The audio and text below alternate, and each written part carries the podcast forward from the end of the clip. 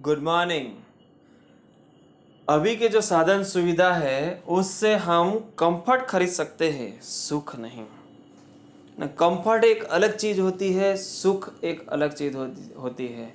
Comfort बाहरी होता है और सुख इटर्नल होता है। और हम वास्तव में सुख चाहते हैं कंफर्ट नहीं। गुड मॉर्निंग दोस्तों दिस इज़ संदीप पटेल और आप सबका बहुत बहुत स्वागत है। आज एक और अच्छी कहानी लेके आया हूँ। इस कहानी को सुनिए और आपको अगर पसंद आती है तो प्लीज़ इसको लाइक करिए, शेयर करिए और हमारे चैनल को सब्सक्राइब कर दीजिए।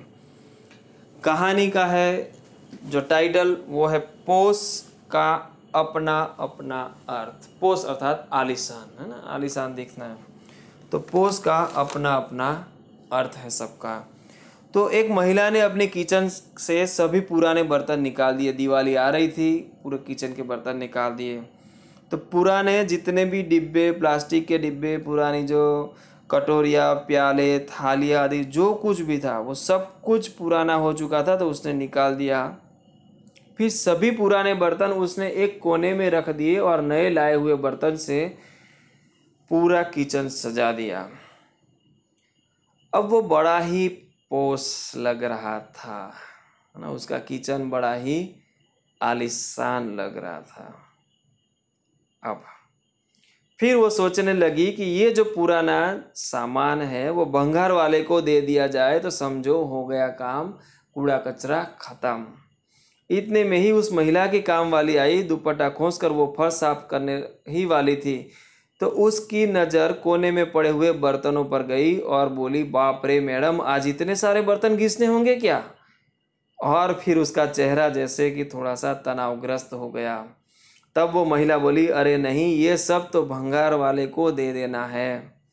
काम वाले ने जब ये सुना तो उसकी आँखें एक आशा से चमक उठी और फिर बोली, मैडम, अगर आपको ऐतराज ना हो तो मैं एक पतीला ले लूँ। तो महिला बोली, अरे, एक क्यों? जितने भी उस कोने में सामान रखा है, वो सब कुछ तुम ले जाओ, उतना ही मेरा पसारा कम हो जाएगा। काम वाले की आँखें फैल गई, क्या था? कि मुझे सब कुछ मिलने वाला है। उसे तो जैसे आज अली बाबा की गुफा ही मिल गई। फिर उसने अपना काम फटाफट ख़त्म किया और सभी पतीले, डिब्बे और प्याले वगैरह सब कुछ थैले में भर लिए और बड़े ही उमंग उत्साह से वो अपने घर को और निकल गई। आज तो जैसे उसे चार पाँव लग गए थे। घर आते ही उसने पानी भी नहीं पिया और सबसे पहले अपना जूना, पुराना और टूटे, टूटने की कगार पर आ गया हुआ पतीला और ढेर टेढ़ा मेढ़ा जो चम्मच वगैरह सब कुछ था, सब एक कोने में जमा कर दिया और फिर अभी लाया हुआ खजाना, अर्थात जो बर्तन मिले थे, उसको ठीक से जमा लिया। आज उसके एक कमरे वाला किचन का कोना पोस दिख रहा था, आलिशान दिख रहा था। तभी उसकी नज़र अपने जूने पुराने बर्तनों पर पड़ी और फिर खुद ही बड़बड़ाने लगी। अब ये जूना पुराना सामान भंगार वाले को दे दिया। कि समझो हो गया काम। तभी दोस्तों दरवाजे पर एक भिखारी पानी माँगता हुआ हाथों की अंजुल खड़ा करके वो बोलने लगा, माँ, पानी दे दे। काम वाली उसके हाथे में, हाथ में पानी देने के लिए जा रही थी तो उसे अपना पुराना पतीला नज़र आ गया और फिर उसने वो पतीला भर कर पानी भिखारी को दे दिया। जब पानी पीकर तृप्त होकर वो भिखारी बर्तन वापस करने लगा तो काम वाली बोल दी बोल दी कि फेंक दो कहीं भी। तो उस भिखारी ने पूछा कि क्या मैडम आपको ये बर्तन नहीं चाहिए? क्या मैं उसे रख लूँ अपने पास? काम वाली बोली, अरे रख लो और ये बाकी के बचे हुए बर्तन भी ले जाओ। और फिर उसने जो जो जो जो भी सामान अपने भंगार समझ कर दिया, वो सब कुछ भिखारी के झोली में डाल दिया। तो भिखारी खुश हो गया। पानी पानी पीने को पतीला और किसी खाने के लिए कुछ चावल, सब्ज़ी, दाल आदि लेने के लिए अलग अलग छोटे छोटे बर्तन और कभी मन हुआ कि चम्मच से खाए तो एक टेढ़ा मेढ़ा चम्मच भी मिल गया था। आज उसकी फटी झोली पोस दिख रही थी। दोस्तों, वास्तव में पोस क्या है? सुख किसमें माने?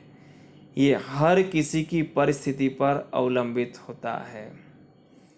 एक बर्तन जिसके लिए भंगार था, वो दूसरे के लिए पोस था। हमें हमेशा अपने से छोटों को देखकर खुश होना चाहिए कि हमारी स्थिति इससे तो अच्छी है, जबकि हम हमेशा अपने से बड़ों को देखकर दुखी होते हैं, और यही हमारे दुख का सबसे बड़ा कारण होता है। ये इस कहानी की शिक्षा है। और आशा करता हूँ कि आपको ये कहानी बहुत पसंद आई होगी।